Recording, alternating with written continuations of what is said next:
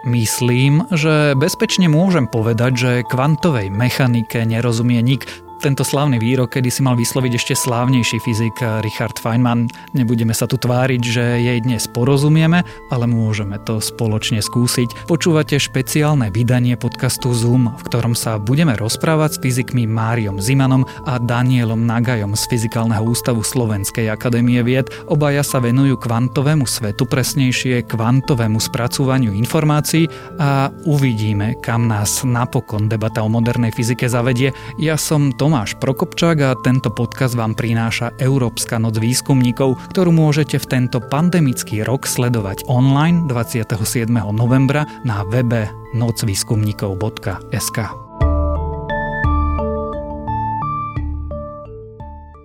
Feynmanov výrok má 10 ročia. Už niekto kvantovej fyzike rozumie? Ono je to tak, že v podstate je ťažko povedať, že čo to znamená, že rozumieť. Hej? Ak tým máme na mysli takú vec, že či vieme niečo povedať, predpovedať, tak potom v podstate do tej kvantovej fyzike rozumieme. Hej?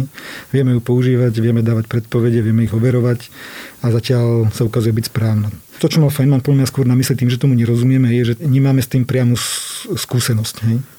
S tým svetom kvantovej fyziky ako takou. A to znamená, že ten svet je príliš drobný, príliš maličký, príliš sa vymýka sedliackému rozumu a fenoménom, ktoré zažívame vo svojom bežnom živote a potom sa nám zdá tak netriviálny, že nerozumieme tým neurčitostiam a dejom, ktoré sa tam odohrávajú? Vymýka sa skúsenosti, akože našej skúsenosti sa vymýka, hej, ale keby sme tú skúsenosť mali, to podobne, kebyže nás prenesieme na nejakú inú planétu, kde funguje trochu inak, nie že chémia funguje takisto, ale akože iné sú tam prvky, tak tiež sme tam trochu stratení a nerozumieme tým veciam, ktoré sa tam dejú, hej, a tu je to podľa mňa podobne. Keď používame našu intuíciu na ten mikrosvet, tak proste prestáva fungovať. Ako napríklad my sme zvyknutí na to, že keby som vystrelil nejaký náboj, tak ten náboj letí a má určitú presnú dráhu a na konci sa zarie do nejakého terča. A ja viem presne povedať, kadiaľ šiel, ako rýchlo šiel. Že aká bola tá jeho minulosť. Ale keď sa bavíme o jednotlivých fotónoch, posielame ich niekam, tak my naozaj napríklad, že na konci nevieme s istotou povedať do minulosti, že kadiaľ ten fotón letel, koho stretol. Vieme rozprávať o pravdepodobnostiach a rozprávať niečo o históriách.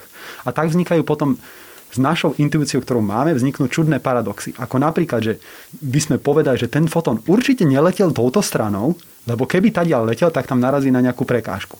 Ale keďže prešiel nejakou druhou stranou, tak na konci vieme povedať, že na tej strane, ktorou nešiel, niečo bolo. Ako sa takéto niečo mohlo stať, že keď nejaká častica niekadiaľ nešla a predsa vie, čo tam bolo. Tak to sú také, že čudné veci, ktoré proste vznikajú, keď používame našu bežnú intuíciu. Ja ako človek s našou bežnou intuíciou, teda keď hodím kameň, tak ten kameň letí priamo. Teda v skutočnosti neletí priamo, ale nejakým oblúkom a vďaka fyzikálnym zákonom v makrosvete, ktoré bežne vidím. A keby som takto hodil ten fotón, tak niektorý letí priamo, niektorý nepriamo, niektorý sa vyskytuje podľa rôznych pravdepodobností v rozptyle a ešte záleží, či sa na to pozerám. Takým úplne základným experimentom, ktorý o tomto hovorí, je dvojštrbinový experiment, kde svietime jednotlivými fotónmi na dve malé dierky.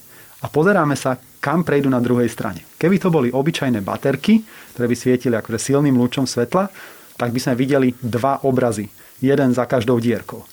Ale keď na to používame jednotlivé fotóny, oni postupne budú na ten terč na druhej strane dopadať, ale ukáže sa po mnohých pokusoch, že na niektoré miesta vôbec neprichádzajú a na niektoré miesta prichádzajú častejšie. A to je trebárs čudné. A zase interpretácia toho môže byť, že závisí to od toho, akým spôsobom sa skladali alebo interferovali tie dve možné cesty, ktorými ten fotón šiel, cez jednu alebo cez druhú dieru. A na konci nevieme povedať, kadiaľ šiel. Ono taká najiná predstava je tá, že kebyže si predstavíme tie dva fotóny, treba jeden fotón, ktorý k nám príde, že je to nejaká gulička, ktorá nás buchne. Takže my keď zavárame oči a kebyže tam stojíme a čakáme za tými dvomi strbinami, že odkiaľ k nám ten fotón ako do nás buchol, tak v podstate z toho, ako nám do nás buchol, tak vieme povedať, že odkiaľ prišiel, hej? Lebo pocítime z niektorej strany úder, hej? Ale v prípade tých fotónov je to tak, že dokonca, že väčšinu časov my vieme, kde nás buchol, ale to, že z ktorého smeru nás buchol, tak to v podstate väčšinou nebude ani z jednej z tých dier. Mm-hmm. Že to je práve tá neurčitosť toho, že my vieme povedať, že kde je, ale to, že odkiaľ prišiel, tak o tom väčšinou času to bude vlastne niekde úplne, môže to byť dokonca aj zozadu. Že nemusí to byť vôbec z priestoru, kde sú tie dve diery. A toto, čo opisujete, je univerzálny zákon. Alebo povaha prírody, ktorá nás obklopuje. Matematika za tým je univerzálna. Je to akože univerzálne v tom, že Všetky tie kvantové objekty sa správajú týmto spôsobom. Pýtam sa preto, a teraz urobím taký drobný filozofický presah, ak povaha vesmíru na tejto základnej úrovni je čudná, alebo povedzme, že neurčitá. Ako je možné, že veci okolo nás fungujú? Že ich vidíme, že ich poznávame, že keď hodím ten kameň v tom makrosvete, tak na konci nemám neporiadok. Je to také, že to, čo sa deje, že tá kvantová mechanika je niekde pod kapotou, ale na začiatku ja ten systém nejako pripravím a na konci ho nejako odmeriam. A to, že ako ho odmeriam, to už je vec, na konci je nejaká klasická informácia, že viem povedať, že proste dopadol na toto miesto X a Y, že sem mi priletel fotón, tu na mi to v tomto čase mi to kliklo. Ale teraz to, ako sa to popisuje medzi tým, tak na to potrebujeme používať zložitejšiu matematiku. Ja to skúsim preformulovať trošku inak, že ako je možné, že my vieme, že kvantová mechanika funguje takto, že máme rovnice, podľa ktorých sa riadi, že máme experimentálne pozorovania, podľa ktorých tie rovnice fungujú a zároveň čo sa stane, že zrazu v tom našom normálnom veľkom svete obyčajných vecí, stolov a stoličiek a ľudí a kameňov sa to akoby riadi inak. Tam v podstate hrá úlohu, ako tá otázka, že kde je hra, akože to je taká dávna otázka, ktorú si ľudia kládli a odpovedali v podstate doteraz nemáme a neviem, či sa vôbec dá, lebo tá otázka sa nedá veľmi dobre sformulovať experimentálne, že aký je vlastne rozdiel medzi tým, že kedy ten kvantový svet akože popisujeme kvantovo a kedy začne fungovať tá klasická fyzika, čo sa akože hovorilo o tom ako nejaký prechod z mikro do makrosveta, hej? Ale v skutočnosti aj makroskopické javy bývajú kvantové. Hej? K tomuto, kde sa to deje, je zopár ako nejakých takých teórií, ktoré niektorí hľadajú pôvod v nejakej gravitácii alebo niečom takom, hej? Že kde sa to vlastne deje. Ale matematicky, kde sa to deje, na akej úrovni je, že o tom, že či je systém kvantový alebo nie, tak o tom rozhodujú v podstate nejaké parametre toho systému. A o tom rozhoduje v podstate to, že aké tie parametre sú v nejakom zmysle, aké majú hodnoty voči niečo sa volá Plancková konštanta. Hej? A v podstate tá Plancková konštanta je veľmi malé číslo, hej, v reči našich bežných veličín. A tam, kde to malé číslo je naozaj malé, že tie ostatné, že to je zanedbateľné, tak vtedy v podstate akože máme takú efektívnu teóriu, ktorá v podstate sa baví o tých, že tam tie stredné hodnoty alebo tá pravdepodobnosť sa ako keby nie sú také dôležité možno, ale ten svet ako keby, že ono bola taká otázka, že či je tam mesiac, ak sa ho nepozeráme, hej? A v podstate odpoveď na túto otázku v podstate je taká, že z pohľadu kvantovej fyziky tam nie je, kým sa na ňo nikto nepozerá, ale vždycky sa na ňo niekto pozerá. Že ide o to, že to, čo v podstate vtedy už hrá svoju úlohu, že vtedy tie veľké veci, oni žijú v nejakom prostredí, ktoré ich veľmi ovplyvňuje. Hej? A to prostredie, ktoré ich ovplyvňuje, tak to v podstate spôsobuje to, že tie kvantové efekty sa pretavia do takých vlastností, ktoré v podstate, na ktoré sa my nevieme pozerať. To je príklad teda z taký ten, ktorý ja nemám osobne veľmi rád, tej Schrödingerovej mačky, o ktorej sa hovorí, že je aj živá, aj mŕtva súčasne. Ono v skutočnosti to nie je tak, že ona je živá, aj mŕtva súčasne. Ona je v systéme, ktorom je, ona je spojená s tým nábojom alebo s tým jedom, hej? A bude s tým jedom spojená, tam jed je, a vtedy akože povieme, že je mŕtva, aj keď nevieme, či ten jed jedla alebo nie, ale je tam s tým jedom v tej miestnosti alebo s tým nejakým žiarením, hej? Alebo nie je. Že to nie je vyjadrenie o tej mačke ako také, že je živá, aj mŕtva, hej? Ale to je vyjadrenie o tom spoločnom, že aj ten jed, aj tá mačka, že spolu či sú, alebo nie sú spolu. Hej? A v podstate ten jed je akoby takéto veľké prostredie, ktoré spôsobí to, že tá mačka nakoniec bude v jednom z tých dvoch stavov konkrétnych, hej, väčšinou. Druhý pohľad na to je, že jednoducho, čím máme viacej systémov, tak tým sa proste oni viac ovplyvňujú a zároveň proste, že keď nevieme o tom, v akom stave mnohé z nich sú, tak tá naša jedna vec, ktorou sa hráme, ten jeden fotón napríklad, alebo čo si už prestane byť v tej superpozícii, ako sme ho chceli mať. Alebo že má proste strašne veľa rôznych možností, ako to je. To znamená, že to vonkajšie prostredie ovplyvňuje náš malý systém. A teraz my vieme udržať niekoľko fotónov alebo niekoľko atómov v nejakej peknej superpozícii stavov, to znamená, že v takomto špeciálnom kvantovom stave, kde môže byť aj tak, ale keď už interaguje so svetom okolo, tak keď sa na ňo počase pozrieme, tak ako keby sa preklopil do jedného z tých stavov, ktoré poznáme, z takých akože našich typických. A špeciálne je to o tom, že či dokážeme systémy odizolovať od vplyvu zvyšku sveta. A pri kvantových počítačoch, o ktorých sa bavíme, tak tam je tá výzva, či dokážeme poskladať niečo naozaj makroskopicky veľké z mnohých častíc, ktoré stále budú ukazovať tieto kvantové javy, ktoré by sme ešte dokázali využívať aj pri niečom veľkom. Ja to skúsim opísať metaforou, ktorou ma prípadne opravte, ak nebude presná. Máme more a more má hladinu. Veci pod tou hladinou sú kvantové. Sú tam skryté, fungujú podľa nejakých pravidiel. A veci, ktoré vystúpia nad tú hladinu, sú väčšie alebo komplexnejšie, alebo na ne vplývajú ďalšie iné veci, sú akoby veci tie z nášho bežného sveta. Tak? Ako môže to byť ako metafora, hej, že takto nejak, ale neviem, že nerozumiem úplne tým detailom tej metafory, ale podľa mňa to, čo by som chcel povedať, že to, čo vystúpi k nám z toho, akože toho nejakého mora, hej, tak tam ten problém je, že my sa vlastne nevieme pozrieť do toho mora. Mm-hmm. Hej, že my nemáme tú možnosť ako keby sa pozrieť na ten stav, ktorý z nášho pohľadu vyzerá zvláštne, tak my vlastne nemáme tú možnosť, ako sa naň pozrieť, že vyzerá zvláštne. My vieme o ňom nepriamo povedať, že tam taký stav bol, hej, že niekedy tam mačka alebo kdokoľvek bol v nejakej takej superpozícii, hej, ale nevieme ju vidieť priamo v tej superpozícii. Hej, že túto schopnosť v podstate nemáme, pretože my sa pozeráme tým spôsobom, že máme oči, máme naše vnemy a tie v podstate fungujú takým spôsobom, že my sa pozrieme, že kde to je na nejaké konkrétne miesto, hej. A keď sa už pozrieme na konkrétne miesto, tak v podstate to už automaticky evokuje, znamená to, že už nútime tú mačku skončiť buď v tom jednom stave alebo v tom druhom stave. Hej? Ale pozrieť sa na to, že je tej superpozícii, to nevieme priamo. Čiže ono je to vlastne spôsobené tým, že my nemáme priamo tie nástroje na to, aby sme sa vedeli pozrieť na tie také, by som povedal, medzistavy. Hej? Ako tieto nástroje väčšinou nemáme ani pre tie malé častice, hej? Ale pri tých malých časticiach tam vieme, okrem toho, že máme tú možnosť ako keby povedať teoreticky, že je to v takom nejakom medzistave, hej? Ale to, čo máme pre tie malé systémy, že my vieme tie medzistavy aj manipulovať, hej? Kdežto pri tých veľkých objektoch my nevieme tie medzistavy naozaj manipulovať, hej? Zatiaľ. Možno v budúcnosti budeme vedieť, to neviem. Ako príklad si zoberme, máme nejaký spin nejakého atómu. Môžeme si to predstaviť magnetický moment ako nejakú malú magnetku, o ktorej kvantová mechanika hovorí, že keď ju dáme do magnetického poľa, ona bude rotovať nejakou rýchlosťou, bude sa točiť. A teraz ja neviem presne merať v každom momente, že ktorým smerom ona ukazuje. Ja viem urobiť len meranie, že či smeruje že k vám, alebo odo mňa. Ako viem urobiť že binárne meranie, 0 alebo jednotku. Ale ja napríklad viem si potvrdiť tú teóriu, že ona rotuje istou rýchlosťou, takže budem merať vždycky, že nechám ju rotovať nejaký čas a potom odmeriam. A ak to urobím v správny čas, tak mi to takmer vždy bude vychádzať smerom na vás. Tak to mi to potvrdí, že v týchto časoch to asi je takto. Potom urobím to meranie veľmi podobné a budem to merať v iných časoch a ukazuje to, že skoro vždy to ukazuje na mňa.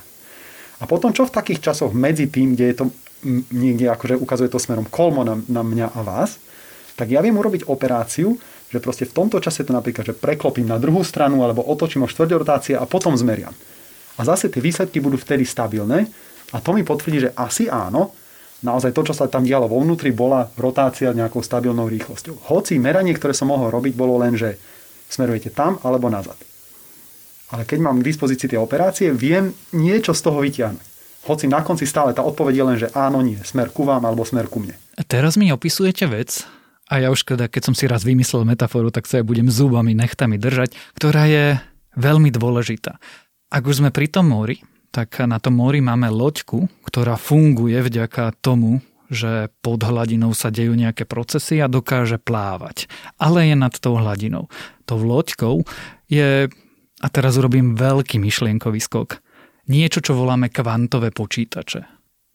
Rozumieme nejakým základným mechanizmom a vďaka tomu máme vec, ktorej rozumejú bežní ľudia. Niečo, čo ráta, niečo, čo je dobré na niektoré typy operácií, niečo, čo je oveľa rýchlejšie ako počítače, ktoré bežne používame.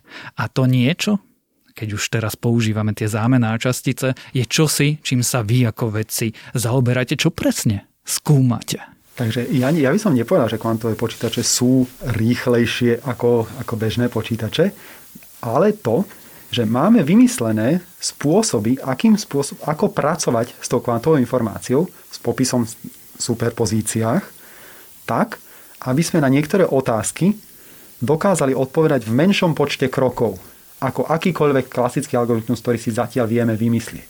A potom už je samozrejme otázka, že či dokážeme tie kroky robiť dostatočne rýchlo, dostatočne spoľahlivo, a celé to naškálovať na dostatočne veľký problém a vtedy dostaneme niečo, čo by naozaj bolo rýchlejšie ako počítač klasický. A to budeme volať, že kvantová výhoda a dneska sa tam pomaly dostávame. Pretože niektoré firmy hovoria, že už teda čosi, čo by plus minus mohlo byť kvantovým počítačom, existuje, dokonca ho komerčne predávajú. Takže tá banálna otázka na to, čo hovoríte, je, že vieme a ako veľmi dobre to vieme. Dneska dokážeme výborne robiť veci s niekoľkými kvantovými bitmi, s niekoľkými qubitmi. A to je niečo, čo si klasicky odsimulovať veľmi dobre viete, ale vieme aj mať kvantovomechanickú vec, ktorú vieme veľmi pekne ovládať a tá funguje. Takže je to vlastne akože hračka, ktorú si vieme otestovať. To je proste 5-10 qubitov. To akože máte a to si môžete online programovať. IBM také niečo má, Google také má, ďalšie firmy akože Rigetti a kadekto ďalší. Dostávame sa potom niekam, keď už tých qubitov začne byť viac.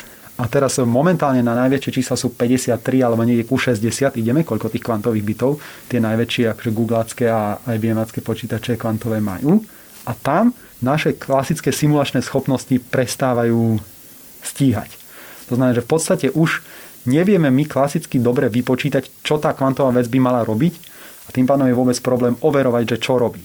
No a teraz je zase otázka, že či dokážeme ju na niečo dobre použiť. No tak ju skúste zodpovedať a keď zároveň hovoríte, že nevieme dosť dobre overovať, môžeme dôverovať výsledkom? A to je výborná otázka, pretože zase to je niečo, čo akože my vyvíjame nejakým spôsobom, že testy, že ako môžem ja, ktorý mám menšiu výpočtovú silu ako niekto druhý, overiť, či veci hovoríte správne.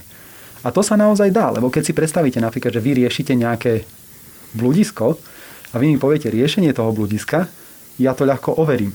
Ale ja nemusím vedieť, ako to bludisko vyriešiť, keď ste ho vyriešili vy za mňa. Takýmto nejakým spôsobom sa dajú nadizajnovať akože aj testy na to, že či ten kvantový počítač niečo vymyslel, alebo či proste zo výsledok je nejaká takmer optimálna cesta, pretože ja ju môžem potom overovať, akože povedať si, že je to pre mňa dosť dobré alebo nie. Ale zatiaľ mi opisujete situáciu, že kvantový počítač príde za riešením a my potrebujeme konvenčnú metódu, aby sme overili, alebo teda mali buď výsledok vopred, alebo sme konvenčne overili výsledok toho kvantového počítača. V budúcnosti ale predsa chceme počítače, ktoré budú lepšie, rýchlejšie, nebudú potrebovať túto kontrolu. Či to je nemožné? Jasné, ale každú vec, každý stroj, ktorý postavíte, toho potrebujete nejakým spôsobom kalibrovať a overovať, že či naozaj robí to, čo od neho chcete. A to je fascinujúca vec, že takéto testy sa dajú vymýšľať. Že ja, ktorý mám menšiu výpočtovú silu ako tá vec, ktorú kontrolujem, viem povedať, že dobre funguje. A dnes sa dá robiť, že napríklad, že dá sa overovať kvantovosť nejakej mašiny, takže jej dávam klasické otázky. A ak tá druhá strana dokáže naozaj zbehnúť nejaké kvantové algoritmy alebo procedúry, tak tie odpovede, ktoré som na otázky, ja viem overiť, či sú dobrým spôsobom zodpovedané, tak, že ja si na začiatku vymyslím nejakú logiku, ja tam niečo zakodujem a vlastne nútim vás to vyriešiť. Ako ono je to podľa mňa tak, že momentálne napríklad navigácii dôverujeme, a teda väčšina ľudí dôveruje navigácii, ale napriek tomu nie je možnosť, ako si... Je to podstate naša skúsenosť, že skúšali sme si to, hej, že naozaj nám dala optimálnu cestu niekoľkokrát, hej, a potom to použijeme aj na miesta, ktoré naozaj nepoznáme a tam je v podstate slepo dôverujeme, že naozaj nám dá tú najkračšiu cestu. A už v podstate to, že či to bola najkračšia cesta alebo nie, keďže je to v rámci rozumných medzi, hej, tak v podstate už nepotrebujeme, lebo nás dostala z miesta A na miesto B. Čiže tá cesta, že overujeme, hej, akože to je v podstate spôsobíva tomu, že ako budujeme dôveru voči tým zariadeniam, hej. A keď už budeme dôverovať, tak potom akože sa môžeme na ne spoľahnúť. Hej? Až do momentu, kedy nás sklamú. Hej? Teraz trošku miešame dve veci, lebo sú jedna vec, že sú algoritmy, ktoré sú dokázateľne fungujú a vieme ich zložitosť, alebo heuristické algoritmy, ktoré fungujú dosť dobre, tak sme s nimi spokojní, ale nemáme dôkaz, že budú dobre fungovať aj v najhoršom prípade. Pre tie algoritmy, ktoré fungujú dosť dobre, tak tam nepotrebujeme overať, sme šťastní z toho, čo nám dávajú. Na druhej strane zase, keď sú algoritmy, že sú veci, ktoré sú presne dokázané matematicky, že takto to fungovať bude, takýto je počet krokov, ktorý potrebujete, bude vám to dávať výsledky, tak každú z takých vecí potrebujem zbehnúť na fyzickej mašine. A tým pádom potrebujem vedieť, že či tá mašina naozaj vykonala tie kroky, ktoré som od nej chcel. A toto je znova vec, ktorá sa dá testovať. Že či ten stroj napríklad robí každú bránu, každú malú operáciu tak, ako ju má robiť, potom sa dá testovať, či robí niekoľko tých operácií naraz a potom samozrejme zložité je, že či dokázal vykonať aj tým mnoho operácií bez nejakých chýb a opravovať ich. Ono ešte, keby som sa vrátil na ten začiatok, že v čom to vlastne je tá sila toho kvantového počítania, tak z môjho pohľadu, čo by som povedal, je, že sme sa bavili o tom, že v tom klasickom svete sa pozrieť na niektoré tie otázky, čo sa týka toho kvantového sveta, v takomto makrosvete nevieme spýtať, že preto vlastne tých nevidíme, hej. Ale naopak v tom malom svete, kde tie kvantové objekty vieme manipulovať, tak tam sa naopak vieme pýtať otázky, ktoré v podstate sa nevieme pýtať teda tým pádom na tom klasickom počítači. A vlastne v istom zmysle, ako ja mám rád názov jednej takej knižky, ktorá vlastne hovorí, že kvantový počítač je v podstate skratka v čase, hej, že ona vlastne sa dokáže pýtať otázky, ktoré idú presne po tom cieli. Hej? Že dokážeme sa pri niektorých problémoch, hej? Sa dokážeme spýtať otázku takým spôsobom, že v podstate kvantovo, že ideme priamo po tej podstate tej veci a vďaka tomu vlastne vieme tú vec zrýchliť.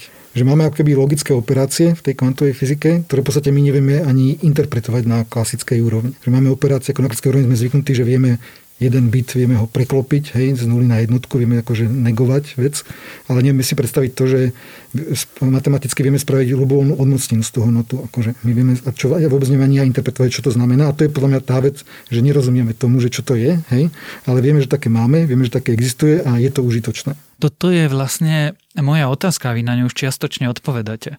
Samozrejme, že máme nový systém, ten systém testujeme, alebo teda robíme vedu, takže falzifikujeme v skutočnosti. A odpoveda nám na otázky, na ktoré už odpovede poznáme, lebo ho overujeme.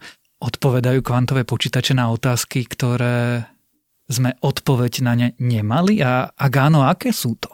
Tak typicky, že tam, kde by sme ich chceli používať a kde zase stále ešte sme na hrane toho, že to, čo nám tie dnešné kvantové počítače dokážu dať, ešte stále vieme overiť klasicky, ale preklápame sa tak, že za chvíľu to, čo budeme vedieť robiť niečo, čo sme klasicky vedieť robiť, nevedeli. A príkladom je proste počítanie elektronickej štruktúry a vlastností molekúl.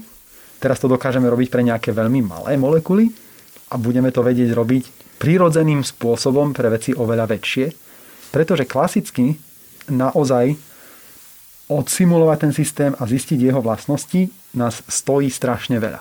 Pretože kvantovo-mechanické systémy nie sú popísané len nejakým akože jednoduchým reťazcom 0 a jednotiek. Keď si predstavím, že mám n 0 a jednotiek, tak to je, na to potrebujem, to viem si napísať do nejakého jedného riadku. Hej, akože hoci nech by n bolo aj 100. Ale popis kvantovo-mechanického systému, na neho by som potreboval 2 na 100 takých riadkov. Pre každý reťazec 0 a jednotiek jedno číslo. Ešte k tomu aj komplexné si zapísať. A to by bolo proste, že to množstvo dát, ktoré by som na to potreboval, je v podstate, ako by sa nezmestilo do nášho vesmíru, keď sme to písali na papier alebo proste nejako takto. Ale zase proste 100 kubitový kvantový počítač ho dokáže v sebe udržať. A teraz otázka je samozrejme, že ako my dokážeme s tým pracovať a či dokážeme na tom 100 qubitovom kvantovom počítači, alebo teda zatiaľ 50 qubitovom, ktorý máme, robiť nejaké operácie, ktoré by mi na konci povedali o tom, aká je energia nejakej molekuly, keď proste napríklad teraz sa vymýšľajú, čo tam robí, treba to IBM, že riešili s Daimlerom nejaké elektrické batérie, v ktorých by bol nie litium ion, ale nejaké litium síra, litium sulfur, a zisťovať nejakú chemickú reakciu, pri ktorej proste jeden atom od druhého trošku vzdialujú a potrebujú veľmi presne rátať tie energie, čo sa tam deje pri tých chemických reakciách, že ako sa tá elektronická štruktúra mení a ako vyzerá ten priestor, keď mením parametre, a toto treba rátať veľmi presne, a keď toto robíme klasicky, stojí nás to naozaj strašne veľa, a keď by sme to robili priamo v tom kvantovo-mechanickom systéme, ktorý je nastavený na to, že dokáže simulovať tú molekulu, tak je to nejakým spôsobom, môže to byť prirodzené a môže to stať oveľa menej krokov a tie dáta sú tam v tom uložené priamo v tom systéme. A na konci zase my potrebujeme získať akože jedno číslo, ktoré je energia, potrebujeme zase niečo odmerať, to znamená, zasvietime nejakými mikrovlnami a teraz proste detekujeme nejaké fotóny na konci, a keď nám klikli detektory, tak povieme, že proste toto boli nulky, toto boli jednotky, výsledná energia je toľko. Čiže keď sa opýtam, čo nám prinesú kvantové počítače, čo od nich môžeme očakávať, tak odpovedie, že všetko, ale lepšie, rýchlejšie a lacnejšie? Zďaleka nie. Toto je proste že veľmi také zovšeobecnenie. Ja by som povedal, že 3 také typické aplikácie, ktoré máme. Jedna, taká asi najznámejšia, je riešenie nejakých úloh so skrytými štruktúrami, na ktoré sú kvantové počítače špeciálne dobré. A príkladom je proste, že lámanie šifry RSA, ktoré je založené na klasickej ťažkosti úlohy hľadania deliteľov nejakého čísla. Že mám veľké číslo, ktoré je násobkom 2 menších čísel, a tie menšie čísla nájsť je ťažké. Ale pomocou kvantového počítača, pomocou Šorovho algoritmu by sme to vedeli spraviť v rozumnom čase. To je ako jedna taká typická vec, že hľadanie skrytých matematických štruktúr v nejakej úlohe. To sa ale banky moc netešia potom kvantovým počítačom. Samozrejme máme nové veci, akože novú kvantovú kryptografiu, ktorá nám prináša nové spôsoby, ktoré sú odolné proti týmto útokom, takže proste, že dneska už sú nové štandardy post-quantum cryptography, kde sú kryptografické systémy, ktoré s týmto problém nemajú a nemusíme sa toho báť. To je prvá. Bude treba na to prejsť. To je teda prvá. To je teda prvá taká akože typická aplikácia a prvá, možno jedna z najsilnejších motivácií, prečo sa algoritmy pre kvantové počítače začali tak rozvíjať. Druhá aplikácia by boli simulácie kvantovo-mechanických systémov. To znamená, že snažím sa zistiť niečo o štruktúre molekúl alebo zistiť niečo o tom, keď mám mnohočasticový systém, nejaký materiál zložený z mnohých kúskov rovnakých, na nejakého magnetického materiálu, môžu byť supravodí alebo niečo. A teraz ja neviem dosť dobre v labaku meniť všetky parametre, ktoré by som chcel a bolo by toho treba veľa skúšať. Na klasickom simulátore ma to strašne veľa stojí a na tom kvantovom simulátore by som to mohol robiť oveľa rýchlejšie a prirodzenejšie. To je akože druhá vec, že také simulácie. A tretia zase je dnes, do čoho sa ľudia vrhajú a nie je to dokázané, sú optimalizácie. A to znamená, že mám nejakú úlohu, kde sa snažím nájsť najlepšiu možnú konfiguráciu, najlepší možný rozvrh, najkračšiu možnú cestu. Sú to úlohy, ktoré sú klasicky, typicky veľmi ťažké. A kvantové počítače majú teraz viaceré proste nápady a naozaj heuristické algoritmy, že ako to skúšať, ako nachádzať, že nie najlepšie riešenia, lebo o to sa ani nepokúšame, to by bolo príliš veľa a príliš zložité, ale dosť dobré riešenia, ktoré momentálne vyzerajú, že by mohli byť lepšie ako tie najlepšie klasické riešenia, ktoré dostávame v rozumnom čase. Sú to úlohy, kde najlepšie riešenie je nájsť naozaj ťažké, nájsť celkom dobré riešenie sa možno dá, ale nájsť už o trochu lepšie riešenie je zase ťažké. Ja by som ešte povedal dve ďalšie aplikácie, ktoré nesúvisia priamo s kvantovými počítačmi úplne, lebo kvantové počítače je taká meta niekde na konci tohto výskumu, čo možno príde o 50 rokov, možno skôr, hej.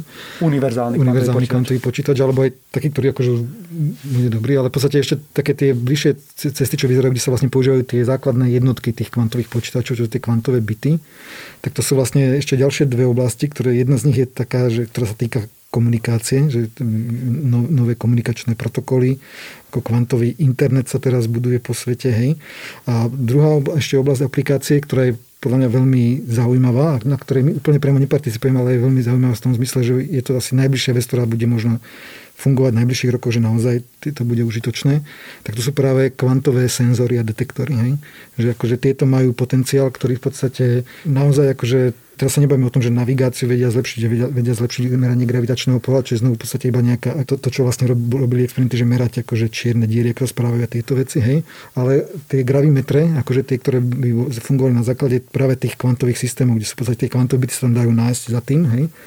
Tak tie v podstate napríklad v Anglicku je veľká, tam do toho investujú relatívne asi najviac z toho dôvodu, že tie gravimetre sú tak citlivé, hej, o čom svedčí aj to, že vieme z ďalekého vesmíru pozorovať rôzne veci, tak sú tak citlivé, že oni vlastne vedia skúmať akože to, čo sa deje pod zemou, bez toho aj bolo treba kopať, hej, že aké sú tam diery a rôzne veci, hej. A toto predpokladajú treba z Angličania, že toto im ušetrí naozaj akože miliardy libier, keď budú vedieť akože nejakými senzormi skúmať to, že neexistujú mapy v podstate toho, že ako vyzerajú potrubia a ako vyzerá podzemie Londýna napríklad, hej. A vždy keď akože sa niečo stavia, tak v podstate sa dosť často príde k nemu prekvapím, že niekde je nejaká diera, niečo spadne, hej.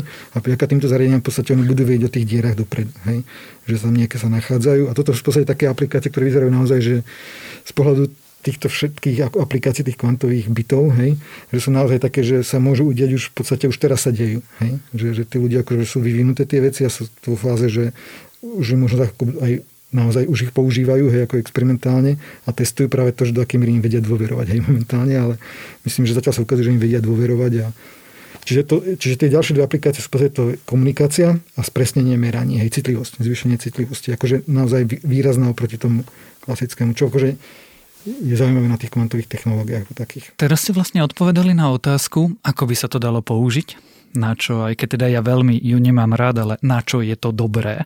A urobím taký mierny posun k vám dvom osobne. Obaja ste pôsobili v zahraničí, jeden na ETH, druhý na MIT. Čo by bolo to, s čím by ste vy dvaja boli spokojní, keby ste dosiahli tu, na Slovenskej akadémii vied, u vás na Fyzikálnom ústave, že áno, dobrá. Je taká filozoficko-politická otázka trošku, že čím by sme boli spokojní. Ako v podstate, čo robíme my obidvaja, tak je vo veľkej miere teoretický výskum. Hej? Že my naozaj nepotrebujeme nejako veľa tých zdrojov, ale v podstate momentálne ten stav tej oblasti je taký, že naozaj, akože nie, že to ide do experimentov, ale ide to pomaly do aplikácií a do niečoho, čo sa už teraz hovorí, niečo sa volá, že kvantový priemysel. Hej? A podľa mňa, akože my máme ten taký background tej teoretickej časti a vieme, ako a vybudovať tu na nejaký experiment v najbližších rokoch, ktoré by nás posunul aj do tej hry o ten kvantový priemysel, ktorý sa zrejme udeje tak, či tak, je otázka, či budeme kupovať alebo tvoriť, hej. Tak to by bolo podľa mňa veľmi pekné, keby sa nám to podarilo. Daniel, vy? Tak zase, čo by som ja chcel, samozrejme, že človek túži po objavoch, takže ja by som bol veľmi spokojný, keď sa mi podarilo vyvinúť nejaký algoritmus, ktorý by potom ľudia používali na nejaké simulácie, alebo na druhej strane proste, že čo ja robím skôr ako moja robota, ja dokazujem, že sa niečo nedá. Takže ja hľadám výsledky v teórii zložitosti a ukazujem, že práve nejaké úlohy vo fyzike a tej kvantovej fyzike sú zase pekelne ťažké. Takže to sú veci, o ktoré sa ja snažím každý deň. Druhé, tá vec, ktorá ma teší, je keď dokážem niekomu porozprávať a natchnúť niekoho na niečím vedeckým alebo proste niečím fyzikálnym a niečo vysvetliť. To je vec, ktorá ma teší a pre ktorú mám príležitosti aj tu. A ďalšia vec je, že keď sa mi podarí dostať študenta do sveta. Takže vlastne ja sa snažím, že pracovať s ľuďmi od nás z univerzity a ktorí potom odchádzajú na PhD niekam von. Čo by ma tešilo, keby sa mohli ľudia vrátiť a mohli sme spolu ďalej tu spolupracovať. A deje sa to? Vracajú sa? Ľudia, ktorí zažijú Princeton a Massachusettské technologické inštitúty, alebo trebárs aj dobré prostredie v Európe. Lebo vy dvaja ste sa vrátili. Nevracajú sa tým možno až v takej miere, akej by sa mohli vracať. Hej. Podľa mňa je prirodzené sa, že tí ľudia aj zostanú vonku, niektorí z nich. Hej. Čo je skôr podľa mňa problém je, že ten návrat ako taký, v podstate keď aj k nemu príde, hej, tak z akýchkoľvek iných dôvodov, tak v podstate ten návrat väčšinou nie je naspäť do tej fyziky, do tej vedy. Hej. Čo ale nie je úplne iba problém na Slovensku. Na Slovensku je to asi momentálne taký najpalčivejší problém. Hej, že v podstate, že tí ľudia v podstate sa, keď sa vrátia, tak v podstate začnú robiť niečo iné. Čo tiež je v tom mnohom veľmi pozitívne, pretože je to zabezpeka, že tí ľudia sú rozumní a sú rozumní ľudia na iných miestach. Hej, čiže to nie je tiež úplne zle. Hej, ale keby boli v tej vedení, niektorí z nich, tak by to určite pomohlo tomu impaktu slovenskej vedy a ďalej. A dnešný svet je taký vo vedecký, že proste človek väčšinou si nevyberá, že kam ide. Že ak sa náhodou vyskytne príležitosť, tak ide tam. A to, že ja napríklad som mal tú možnosť sa vrátiť späť k Máriovi na Fyzikálny ústav, profesorovi Bužekovi, u ktorého som robil diplomovku a že som tu našiel miesto, tak ja vnímam len ako veľké šťastie, že mám tu proste to zázemie, z ktorého znova ja do sveta môžem vychádzať a spolupracovať s ľuďmi kade-tade. Ale nie je to vôbec tak, že človek by si povedal, že tam chcem bývať, tam chcem žiť a pracovať, ako vedieť, takže tamto miesto dostanem. A môže to byť tak komplikované, akože dostať ho niekde na nejakej dobrej univerzite v meste, ktoré som si vysníval, ako môže byť rovnako ťažké vrátiť sa domov a mať tu zázemie na to, aby som mohol žiť a pracovať. Tak budeme držať vedcom palce, aby sa uplatnili v zahraničí, alebo sa úspešne vrátili naspäť na Slovensko a zároveň snáď sa aj nám trom podarí aspoň niektorých nadchnúť, aby si vybrali vedu ako svoje životné poslanie. Počúvali ste špeciálne vydanie podcastu Zoom. Ja som Tomáš Prokopčák a mojimi hosťami boli fyzici Mário Ziman a Daniel Nagaj z Fyzikálneho ústavu Slovenskej akadémie vied. Podcast vám priniesla Európska noc výskumníkov, ktorú budete môcť sledovať 27. novembra na webe nocvýskumníkov.sk.